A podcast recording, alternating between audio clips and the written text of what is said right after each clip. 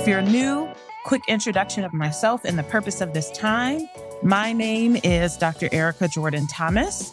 I am a former teacher, former instructional coach, former assistant principal, former principal. I left the principalship in 2018 to go back to school full time and get my doctorate. Hey, Jean, and hey, Katrina. And I graduated from Harvard Graduate School of Education with my doctorate in education leadership last May. I say last May as if it was last year. It was just a few months ago.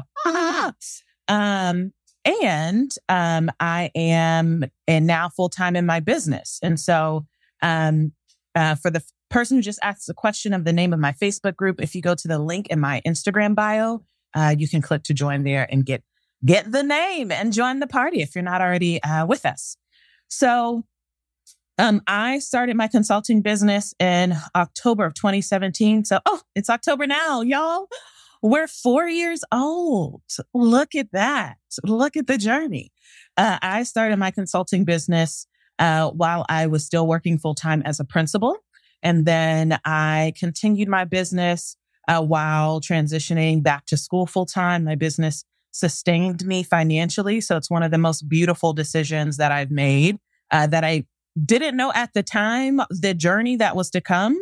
And this one decision just to go for it and not fully having a plan, not having a roadmap, not having a business plan, which I kind of feel some way about because I feel like business plans are the tool of the oppressor, but that's a whole nother conversation. But anyway, I feel like it's just another way to keep people out of entrepreneurship. That's a sidebar.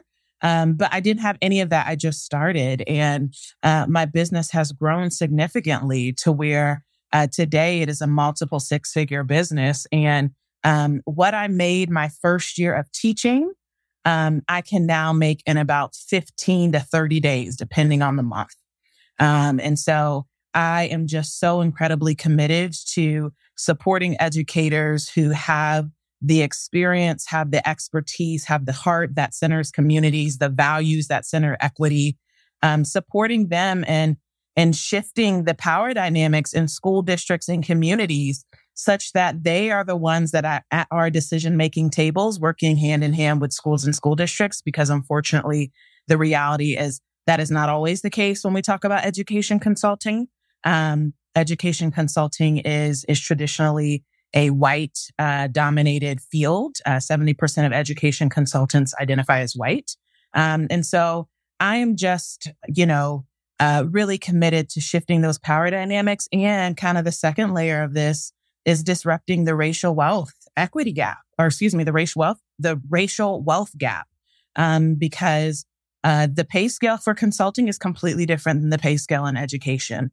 And I believe that instead of the big consulting groups, whether it's Boston Consulting Group or McKinsey, rather than giving them the six-figure contract, why not give it to the teacher of the year? Why not give it to the principal of the year? They clearly got the sauce. Why not pay them and pay them what they're worth? So because of that, I launched my second business, Get LaunchED Consulting, in March of 2020, helping educators launching their own education consulting business. And as I mentioned, this is bigger than launching consulting businesses. For me, this is around disrupting power dynamics as well as disrupting the racial wealth gap. And Get LaunchED Consulting has been a beautiful journey. Since launching, we've supported 187 educators through our program. And we're getting ready to ramp back up and reopen enrollment to support another cycle of amazing educators ready to go after their dreams of building a consulting business, expanding their impact, and building their wealth while they do it. So I do office hours with JT every other week. So the way this works is I have a private Facebook group.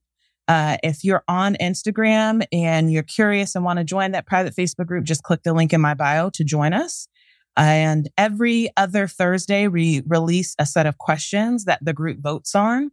These questions come directly from the group. So you can also add questions to the poll. And actually, that's what happened this week. Someone added a question. The group votes on the questions. The top three questions with the most votes, I go an answer. And so one of the questions this week, someone added, so it's like, listen, y'all, that's the power of adding questions. It could get answered. And I'm excited to answer someone's question today.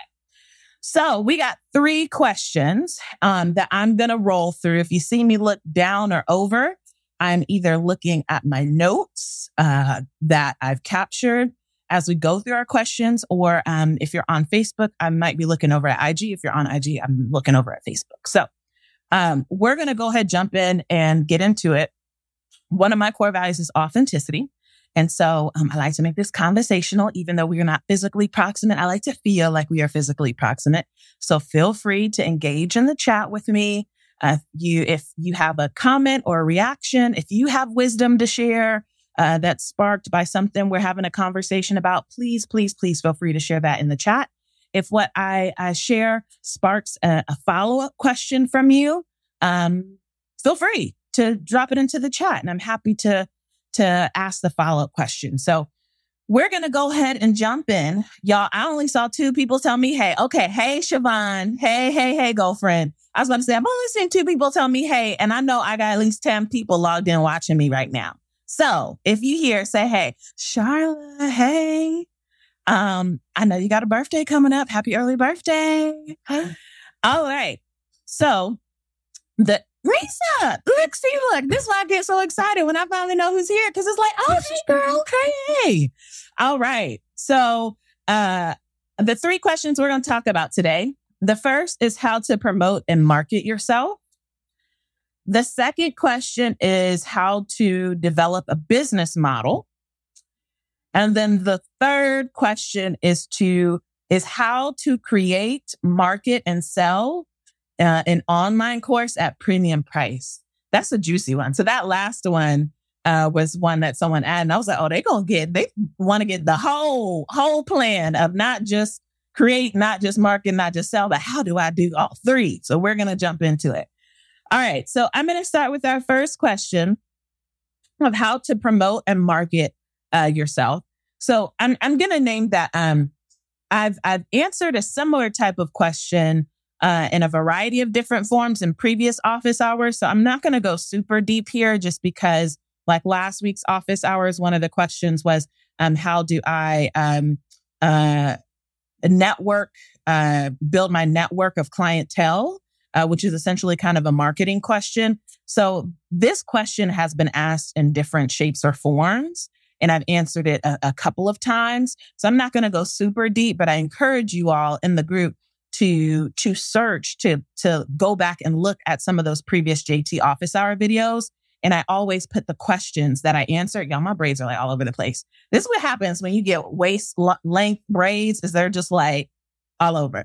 And I'm not used to like the all over hair. Like I'm used to like the little tuck behind my ear, and now braids are all over. Okay. So anyway, so those questions, I've previously answered a few times. So I just want to encourage you to leverage the resources that are in the group by searching for particular terms. So you can search the word market, you could search the word promote, you can search the word clientele, search those different terms, and it'll pull up those previous JT office hour videos. I'm just going to name that because I'm not going to go super deep here, because we've answered this question in a few different ways before. But here's the big piece that I wanted to name here of to promote and market yourself. It's two big headlines. First, you have to show up. Like that's the first thing, is you cannot hide. And so a couple of weeks ago, I made a post on Instagram that said, you'll blow up the timeline for your birthday, but are you blowing up the timeline for your business?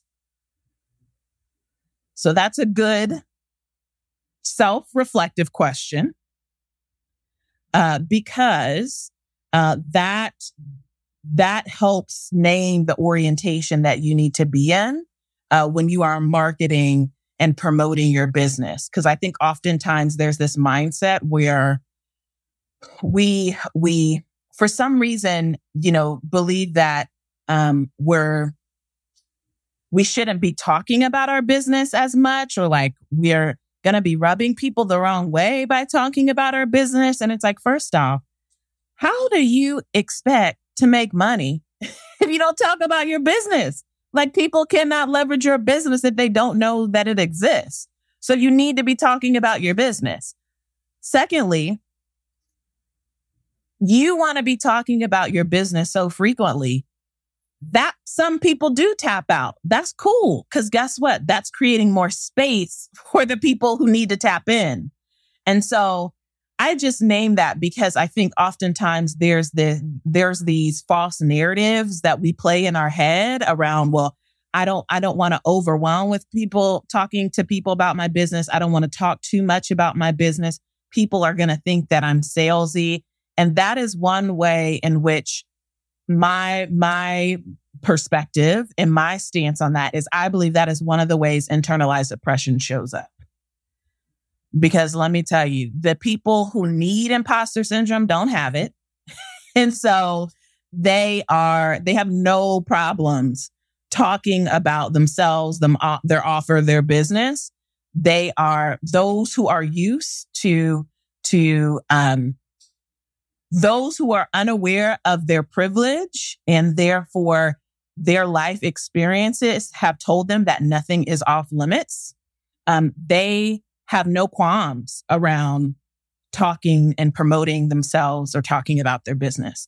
For those of us who are marginalized communities who have consistently received messages, whether directly or indirectly, that we aren't meant to take up space, that we're being extra, or that's unprofessional, or you're doing too much, that is because in our society that is racist, that living in a patriarchal society that tells those of us from marginalized communities that we're not supposed to take up space, we will receive messages to play small. So I'm naming that for you to be able to see that of these false narratives of, well, I shouldn't be talking about my business, or if I talk about it too much, then, you know, I'm going to rub people the wrong way. That's actually one of the ways in which internalized oppression shows up. So just naming that, that is a piece of the mindset work that we all have to do. And it is critical that you do in order to step out, step in front, and take up space. So that's the first thing, is you have to show up. If you have never gone live to talk about your business, and when I say gone live, meaning on a social media platform, I want you, well, back up. If you've never gone live on a social media platform, drop an emoji into the chat. And whatever emoji, it could be a heart, it could be a little hand, it could be, you know, the lady with the red dress, which is my favorite emoji. But if you've never gone live on a social media platform, just drop a little emoji for me. And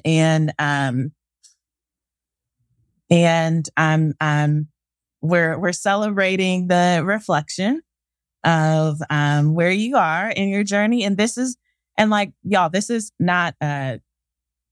like a question of like we're trying to grade folks or assess folks. But this is an opportunity, right, of naming where we're starting. And so if you just dropped an emoji in the chat, I want you to set a goal to go live in the next 14 days. I would say 7, but some of y'all got jobs. So, and when I say job, y'all walk in full time, you like raising whole family. So like, I'm gonna give you 14 days. 14. So I want you to determine when over the next 14 days, you're gonna go live. And maybe, listen, it's your prerogative. If you wanna go live at 2 a.m. knowing you probably gonna have 0 people watching live, cool, that's your prerogative. But I guarantee you are going to experience a level of growth, because the first step is the hardest step. I promise you. And you determine the platform. If you want it to be Instagram, Facebook, LinkedIn, you can now go live. But I'm setting that healthy challenge out to you because that is exercising a muscle that you're going to have to build in your business. You have got to be comfortable taking up space and talking about your business. And I get it. My first live, I was like petrified. And actually my first live I did with a friend who invited me on her live. And like, I'm so grateful for her for that opportunity, because guess what? It was the leading domino that now set me up to like, y'all know now, especially in the Facebook group, y'all know I just be going live. And like, it was that first time that set me up to be able to do that now. So for my folks who dropped an emoji, let me know what you're thinking. What's going to be your kind of target date or when you're going to go live over the next 14 days. And, you know, this is a commitment to honoring you and your business. And a way to reframe this is, you know, as I was sharing before, of you doing this is a revolutionary act in a world that tells you you're not supposed to, in a world that tells you you're supposed to play small. You going live is an act of resistance, right? And so I would love to hear from you. I see Natasha and see Jean here. Let me know when you're thinking about the live or how you think. I'm not saying it's, you know, you're not going to be nervous or scared, but you know, you do it scared. And then you're going to get on the other side and be like, that wasn't that bad. I actually think I kind of like it. Let me go and do it next week. Okay. So that's the first thing, is you got to show up. The second thing is you need to provide value. So when I say provide value, I mean that you have to deeply know the problem that your client is experiencing. And given the problem that they're experiencing, which is the problem you would be solving in your business, what is a piece of value that you could give to your audience that in some way, shape, or form touches on, and I'm hesitating to say the word address because you're not trying to solve a problem, but you're giving them some type of value that is easing just a little bit of their pain point. And so when you show up, it's got to be valuable. So for example, it's like, listen, if you going to teach, you got to teach a good lesson. Okay. Like, don't come in here half-stepping. Don't come in here with a lesson plan you done planned the night before. Don't come in here ready to talk for 60 minutes. Like, you need to give some value. And so what I mean by value is you could be articulating more around actually defining the problem, because some people know that they have an issue, but they can't really put into words like why they're experiencing what they're experiencing or really put their finger on it. So like, giving value could actually be helping your audience get more clear on what the problem is. So for example, a way that I do this is for my clients specifically in Get LaunchED Consulting, oftentimes people will say, I need to figure out how to get more clients. And in a way that I can provide value is, the problem is it's not you need to get more clients. It's really you don't have a clear funnel. Like, that's the opportunity in your business, because the funnel is what builds your pipeline of clients. So like, that is actually what I hear is you're asking for a system of how do I build a funnel in my business. So even that just reframe helps give people some clarity, right? That's adding a little bit of value. And so that's the second thing, is if you're going to show up, you need to show up and provide value. So showing up, as I mentioned, we already shared examples of a Facebook Live, IG Live. Natasha, we're excited for you to go live next week. You're going to kill it. You are going to kill it. You're going to kill it. But that could be, you know, also webinars are a way to promote and market yourself, conferences, any way in which you show up, sending emails, you know, a newsletter, or, you know, all those things are ways of showing up, but you need to provide some value. Going directly to the offer is not providing value, even though it is valuable. Some people don't trust you enough to know that they're ready to invest with you. So you need to, out of the spirit of care for your client, you need to provide some value so that way folks can build trust and know what you're talking about, right? And that's also a way to build credibility. Someone just said on IG, yes, my first live was so exciting. I was super nervous, but loved it. Yeah. And here's the thing too, y'all. It's like, you're going to get some affirmation from it, right? Like there's this moment where you're going to be like, oh my gosh, this is actually something I'm really excited about. This is something I really love and enjoy doing. So like, that's another reason that you can reframe it to be able to, you know, look forward to this opportunity of going live, of there's data that you're going to get back of how it made you feel.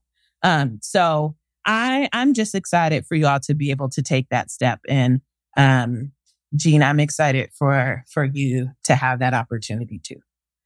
Okay. So moving on, to question number 2. Feel free to drop thoughts, questions, reactions into the chat related to those 2 points of how to promote and market yourself, showing up, and give value. All right. So the next question is, how do I develop a business model? All these questions just excite me, which basically means that like, I love doing this. I'm like, oh yes, let's talk about it. How do I build a business model? All right. So let me first name for you, my business values or perspective, kind of like, what are the underlying assumptions that I operate with that actually influence how I answer this question? So one of the business assumptions that I operate with, because I think it's important to name this.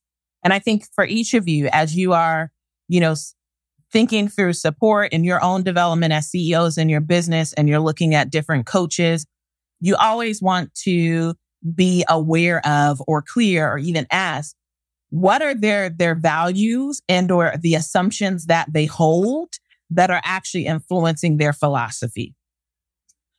Because some coaches might have a assumption that, you know, you make money at all costs or value of money over people. And you want to know that, right? like you want to know that in advance, before you decide, you know, of who to invest in. But one of the assumptions that I hold is that, every business that you all are in the process of growing and scaling has the opportunity to become a multiple 6-figure and 7-figure business. So my philosophy when I answer like these business infrastructure questions are thinking of the long game of what does it take to run a 7-figure business. So that's what I ground my perspective in and my advice and advisement in. Is what is required to build a 7-figure business, because the reality is you can't start systematizing for a 7-figure business once you hit 7 figures. You have to build the framework for that at 6 figures. So my belief is actually the moment you hit 6 figures, your first 100K, you need to start operationalizing differently to prepare for 7 figures. Like that's when it hits. Not when you get to 500K or even 350. It's like when you hit 100K, you need to be setting up your systems to be ready for 7 figures. So I just named that because that is where the answer, that is the assumption that I hold and that I operate from when I'm answering this question and you know, when I answer other questions. So when I hear the question of how do I develop a business model, I'm thinking of what is the business model that you need in order to hit 7 figures. And one of the aspects of that is you need a signature service. So in order to scale to 7 figures, you need a signature service or a signature offer that is scalable to the point where from an operation standpoint. So actually, let me give you an analogy from a school standpoint. So from analogy, you know, to our context as educators is, you know, when you have and I'll use a principal analogy. my administrative team, when we had 3 admins and we all came back the next year, so I had the same team one year after the other, the type of synergy that we had as a team, we were unstoppable. Unstoppable. Because we were aligned in so many different ways. It wasn't a matter of building new things. It was a matter of refinement. Like we already had we were already all on the same page with mission and values, but we were also on the same page with operations. We were always on the same page when it came to like how to handle certain things that would come up, coaching conversations, when it came to, you know, if I had to step out of the building, we all knew what to do. But that's because we had the time together to build the synergy and build the alignment and the common, you know, understanding of how certain things are done, because we had been together for that long. I've also had the experience of onboarding new team members, where I've had different team members on my admin team from year to year. And of course, it's the reality of our work and it happens, but the pace of your work changes. And I'm not placing a value judgment on it of it's good or bad. It just is what it is. It's you have to slow down to speed up. And then once you've slowed down to put the foundation in place, to put the operational capacity in place, then there's this pivot point where like the machine is running, like the train is off on the tracks, and you're positioned to now get into the nitty gritty details rather than worrying about morning arrival. Morning arrival is good. Now we in classrooms, literally looking at the things that matter of your objective, of the alignment of your content, the alignment of your tasks. We're looking deep. We're past the is your assessment aligned? We're now looking into your exit ticket of what do we do to be able to move the needle from 55% to 75% within the next 3 to 4 days. Like what's going to be the instructional move that's going to cause the needle to move in that way? And then let's go ahead and plan that mini lesson. What's going to be our reassessment question? When you're going to reteach? When I'm going to come back and observe? Like that's the level of synergy that you can have. So when I'm saying that you need to have a signature offer in your business, by having the signature offer, it gives you the level of focus to create the synergy that you need in your business to have your revenue on autopilot. Now, that doesn't mean that's the only offer you have in your business.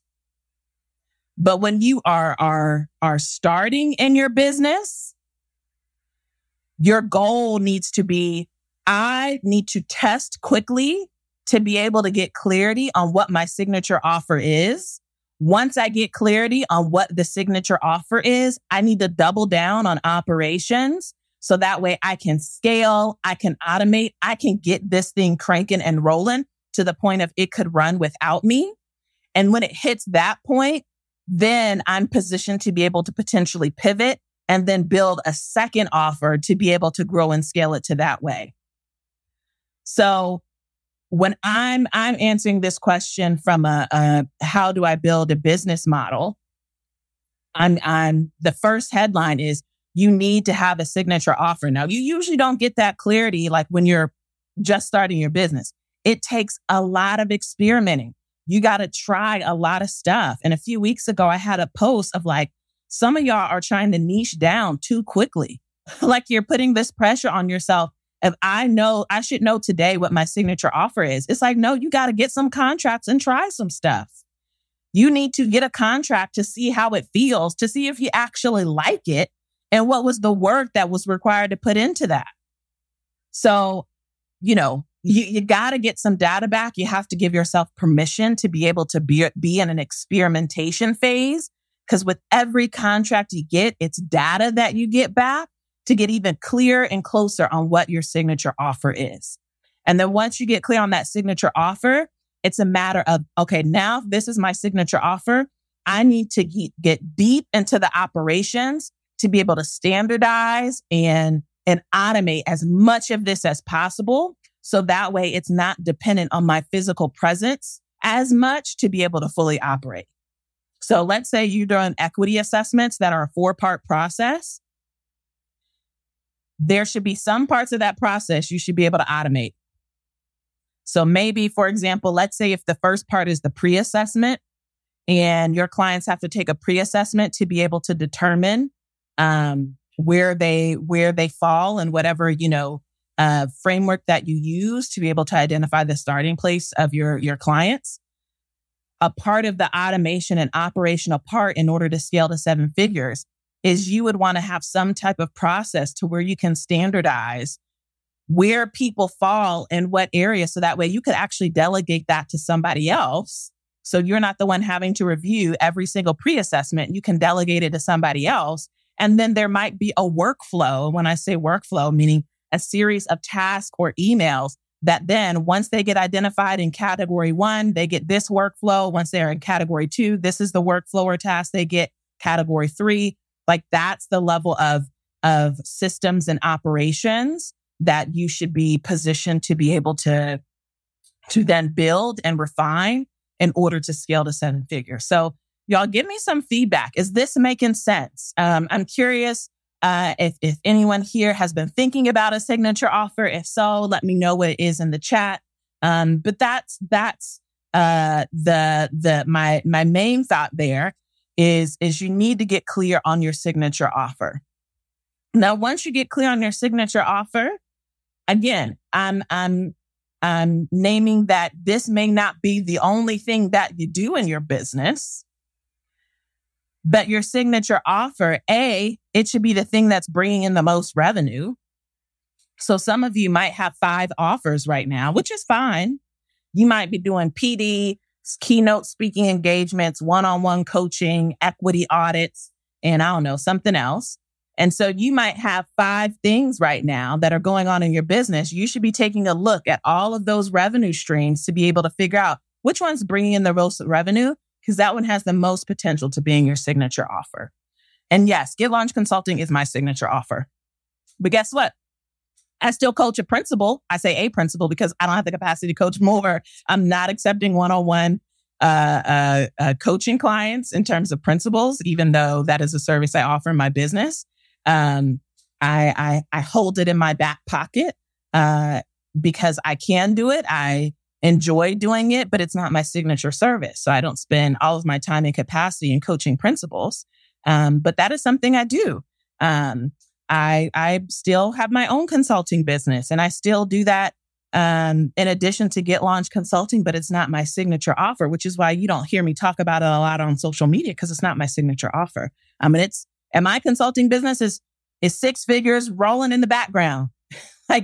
I don't have to promote in order to get clients or to, hit 6 figures in revenue, which is why I can pivot and focus on Get LaunchED Consulting. All right. So the last thing that I'll name here is once you get clear on Get LaunchED Consult, or not Get LaunchED Consulting, once you get clear, Andrea, I was looking at your question while I was thinking and talking. Once you get clear on your signature offer, this will then give you clarity of what's the pathway into your signature offer. So for example, if your signature offer is, and I'll just use the same example before, as an equity, a 4-part equity audit, so where maybe it's like a pre-assessment, then it is a debrief and presentation of results. The third part is some actual type of professional learning experience that includes some type of racial identity development, personal leadership. The third phase might be one-on-one coaching. And then the fourth phase is actually focused on some type of sustainability, institutionalizing, the learning in the organization.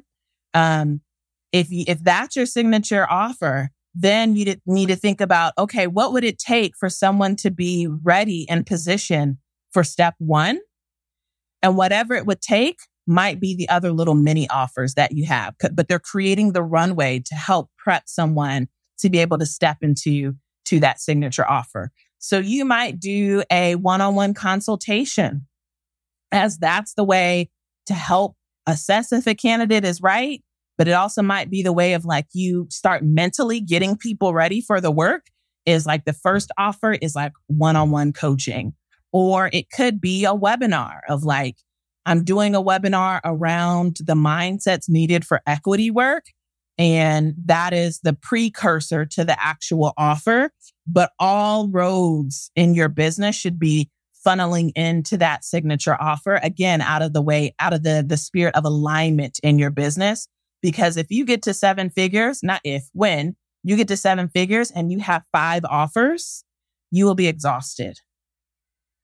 And it will be very, very hard to scale to multiple seven figures, eight figures. It's just really hard. So that way that signature offer pathway helps create some alignment. Okay. I'm just reading a comment here.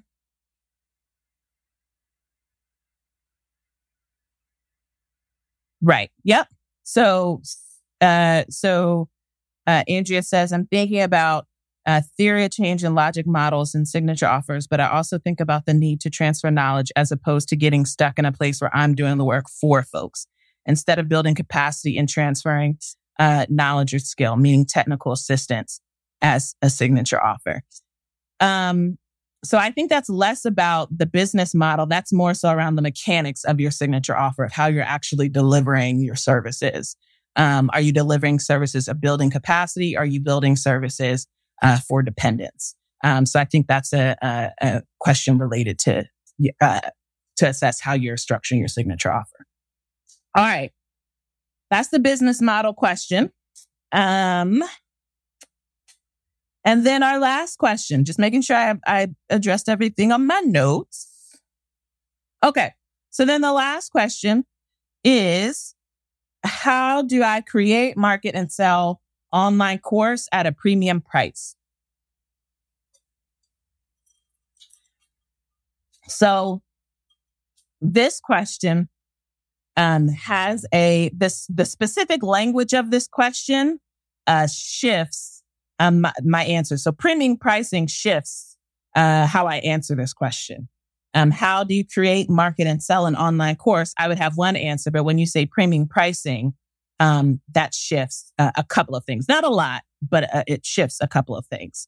So this is really a three-part question. Shout out to the person who submitted this question. I see what you're doing, three-part. I ain't mad. Get your three-part question in. But what we're going to do, hey, Leah, I'm excited you're here. What we're going to do is I'm just going to briefly hit each part of create, market, and sell, a couple of things to just think about in each of those components in order to build an online course at premium pricing. So let's start with create. So how do you create an online course at premium pricing? So first, you need a framework. When I say a framework, think about the framework as the standards of your business. So from, our world as educators, our curriculum, the standards of the curriculum is the foundation to everything that we should be teaching.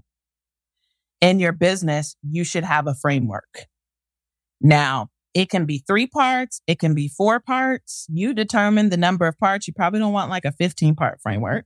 It should be something that is digestible, but you need a framework. And the reason why I say you need a framework is because frameworks are intellectual property.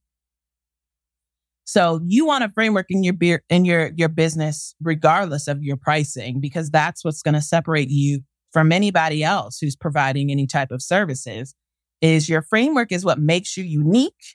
Your framework is an asset. So there's a whole nother conversation we could be having around how intellectual property has been actually used historically in our country as a tool of oppression, of how the intellectual property of people has been stolen. And it's actually because it's a wealth building strategy.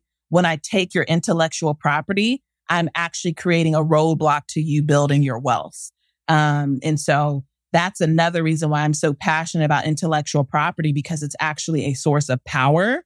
And we know, that when it comes to doing good in this world, it requires strategies of power, and intellectual property is one of those strategies. So you need a framework.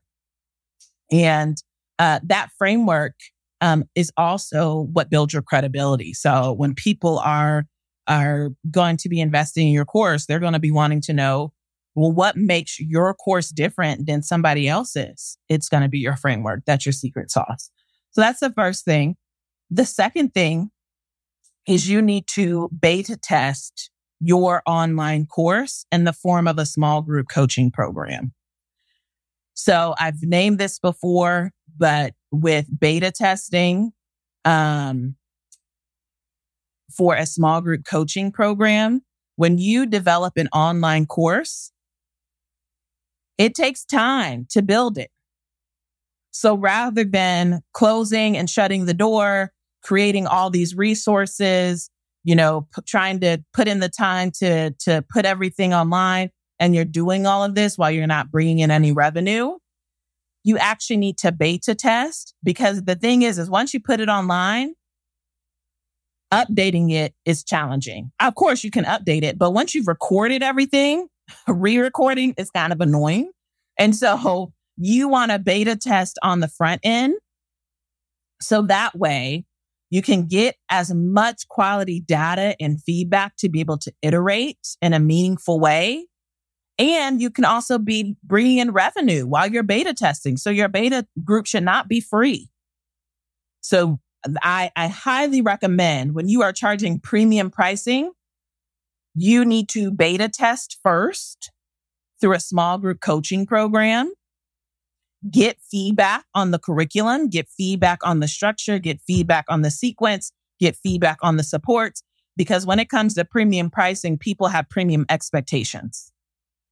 So that beta testing is going to allow you to refine. So that way, when you pivot and you launch the online course, you feel confident and affirmed in what you're putting forth because you've tested it in a number of ways. And then the last point here related to create is you would want to pre-sale. So here's the thing. I would not sell a course after I created it. Or let me rephrase that. I would not create a course before I sold it. So I say that to say that part of selling, the a part of pre-selling is data on interest in the program. So I would not build a course before I even know if people were interested. So when it comes to the process of building a premium online course, I highly, highly suggest and recommend that you pre-sell before you build the actual course, because that is going to give you the data back and affirming that there is an interest for what you're selling. And you can create your timeline to where you can do one of two things. You can pre-sell 2 to 3 months in advance, and then you go ahead and build the content during those 2 or 3 months. And then I think just off of GP, like people need some type of incentive to buy during pre-sale. So typically you'd want to provide some type of additional bonus, or whether it's, a training you do in between or access to something. But pre-sale, and then, or you could, if you drip the content, you could be building the content as the course begins, after the course begins, you could be building the content ongoing. Andrea asked, should frameworks be on your website? And if so, copyrighted? Copywriting is a non-negotiable. It most certainly should be copyrighted. So let me give you an example. Should Pepsi post their recipe on their website?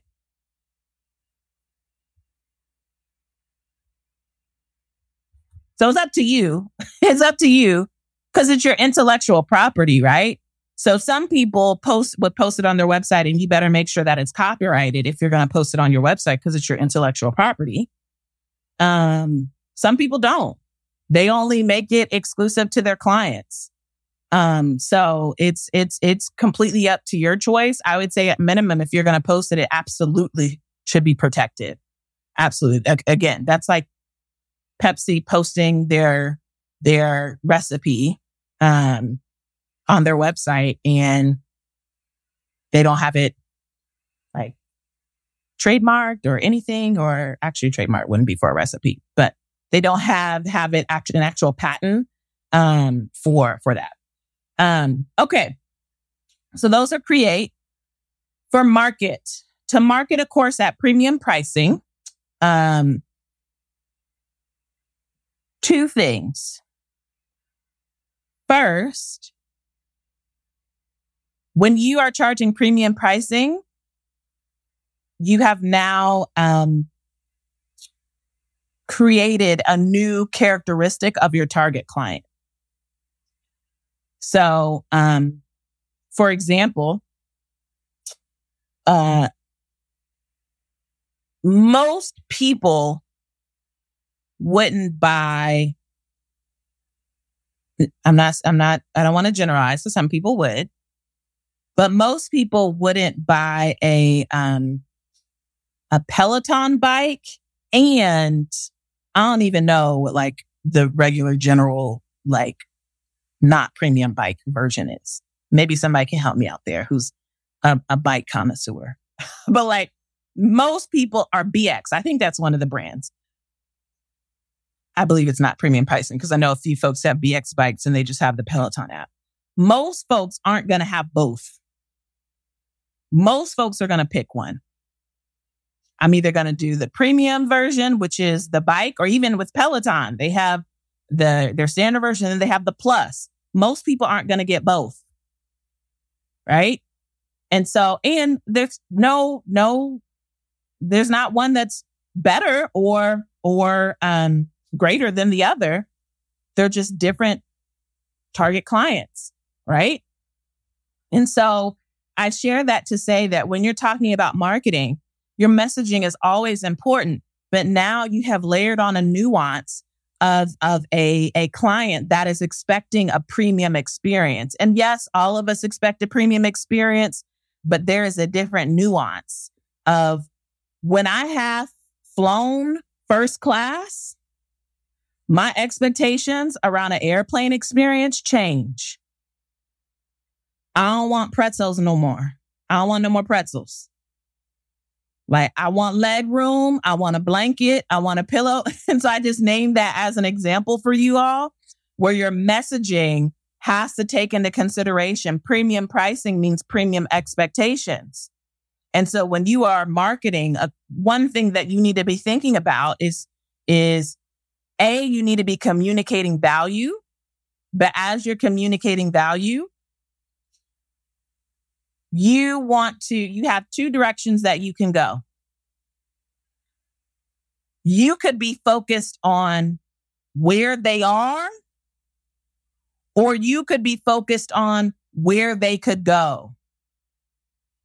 So most of the time for premium clients, you need to be talking around the aspirational vision.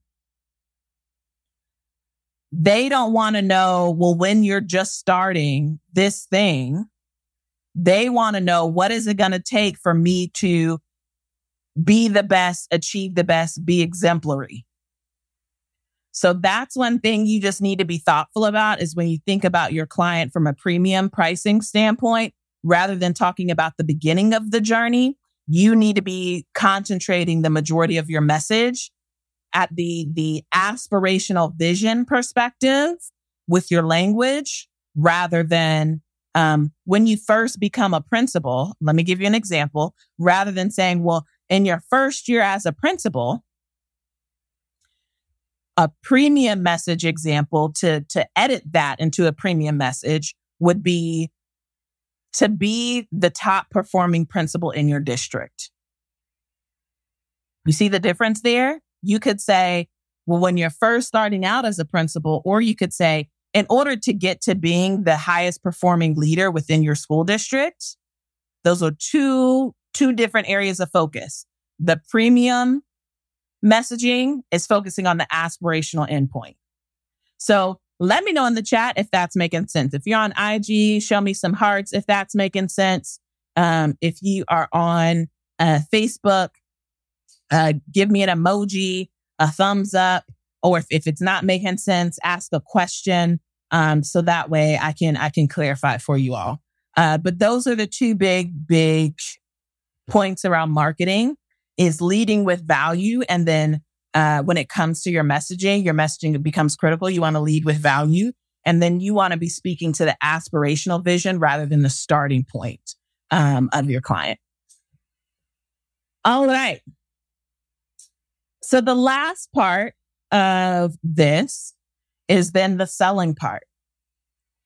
So, because this question said, how do I create, market, and sell, which we touched both of those. So the last part is now, how do I sell? When you are selling at premium pricing,